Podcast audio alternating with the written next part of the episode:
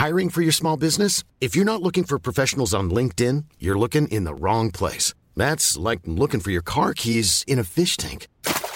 LinkedIn helps you hire professionals you can't find anywhere else, even those who aren't actively searching for a new job but might be open to the perfect role. In a given month, over 70% of LinkedIn users don't even visit other leading job sites. So start looking in the right place. With LinkedIn, you can hire professionals like a professional. Post your free job on linkedin.com slash people today.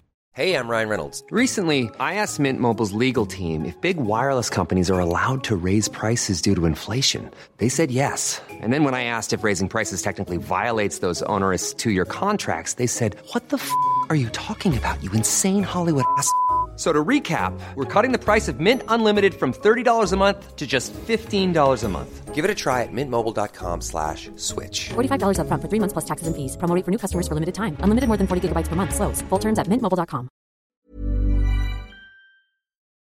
Tycker du att det är lite svårt att kanske både ge beröm, men också få det att landa på ett bra sätt? Jag tror att precis alla tycker om att få uppskattning, men alla vill inte ha orden på samma sätt. I dagens retoriktips går vi igenom olika komplimangtyper och hur du snackar snyggast för att de ska sträcka på sig och säga tack för komplimangen. Det här är veckans retoriktips i Snacka snyggt med Elaine Eksvärd. Jag håller många ledarskapskurser och ett viktigt moment som gör stor skillnad, det är att mitt i en av kurserna finns det ett moment där chefen ska skicka beröm till en kollega via sms. Och jag minns hur en chef reagerade när hon fick uppgiften. Hennes reaktion var att, nej men alltså, de kommer ju tro att jag går på droger om jag skickar det här. Jag skrattade och svarade att om folk tror att du går på droger när du ger komplimanger så finns det verkligen skäl att ta tag i den här kommunikationsutmaningen. Och det här gäller ju inte bara chefer utan precis alla. Har du samma känsla som den där chefen, att du skulle vilja men också tycker det känns ovant att ge komplimanger, så är det helt okej. Okay. För idag löser vi biffen. Jag kommer ge dig saker att undvika och eftersträva när du ger komplimanger. Undvik platta komplimanger som “Du gjorde ett bra jobb”, “Idag gjorde du mig glad”. Vad stilig du är. Jag vill inte på något sätt säga att de här komplimangerna får underkänt för det är bättre med platta komplimanger än ingen komplimang. Så ös på med platta om du känner att någonstans måste jag ändå börja. Men vill du ta nästa steg och bli en komplimangmästare så ska du eftersträva beskrivande komplimanger. Det är komplimanger som verkligen målar upp en specifik bild av den där platta komplimangen som faktiskt kan få ingå. Men den ska inte komma först, utan först beskrivning och då kan det låta så här. Häromdagen när du tog hand om den där patienten som hade sån ångest och du satt och pratade med honom den där eftermiddagen. Det fick mig att tänka att vilken bra sjuksköterska du är. Du gjorde verkligen ett riktigt bra jobb. Eller? När kaffet stod på bordet och köket var alldeles städat i morse så gjorde du mig så glad. Eller? Den där kostymen är verkligen som gjord för dig. Det ser ut som du har klivit ur en Bondfilm. Vad stilig du är. Så det handlar om att även i komplimangernas värld, att göra det som jag tjatar om så ofta. Att inte bara berätta, utan beskriva varför man tycker någon är bra, duktig, fin, snäll. Ja, listan fortsätter. Då kommer dina komplimanger bli mer målande. Så var mer målande och beskrivande först och sen kan du avsluta med den platta komplimangen. Vad stilig du är. Du behöver fråga dig själv, Ska jag ge komplimangen inför folk eller på tu man hand? Det är inte alla personer som gillar att bli hyllade inför folk. Det är inte för att de inte uppskattar berömmet, utan för att de inte uppskattar all uppmärksamhet från alla på en och samma gång. Men är det något som någon har gjort och som har bidragit till väldigt många som det faktiskt angår, då kan man faktiskt kosta på sig att orsaka en generad person som får cred inför andra. Men säg då till exempel att Sirena, jag vet att du inte gillar offentliga hyllningar, men det jobb du gjorde för oss och de uppoffringar som du har gjort de senaste veckorna bidrog till saker till alla oss på jobbet och jag tycker det är viktigt att alla får veta det. Men när det är något enskilt som personen har gjort som är bra och som kanske inte angår alla andra, då kan du faktiskt ge komplimangen på tu man hand. Alla vill ha komplimanger på olika sätt. Men hur vet du då hur personen vill ha sina komplimanger?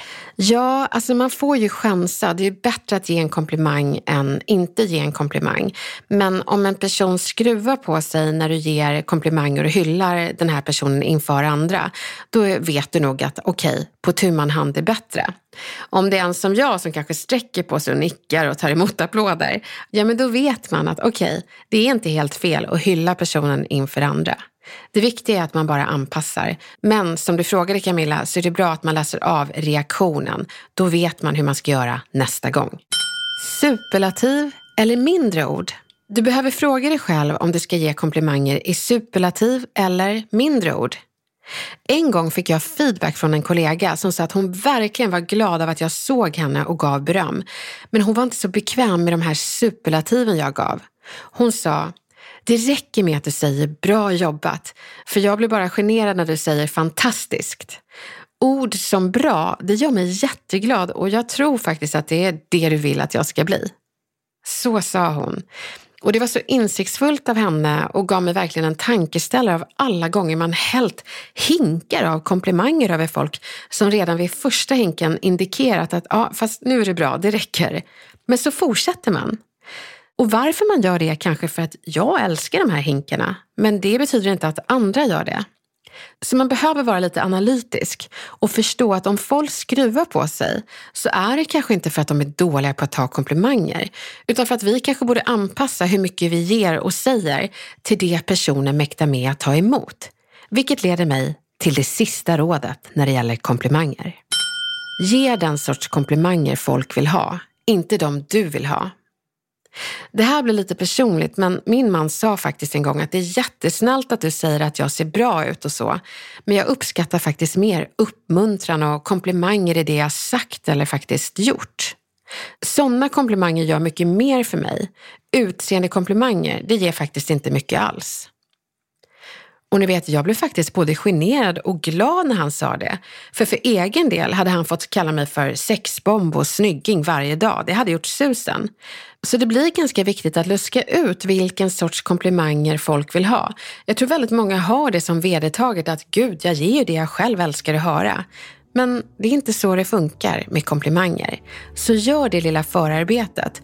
Och det gör ingenting om du testar att ge komplimanger och sen ser reaktionen.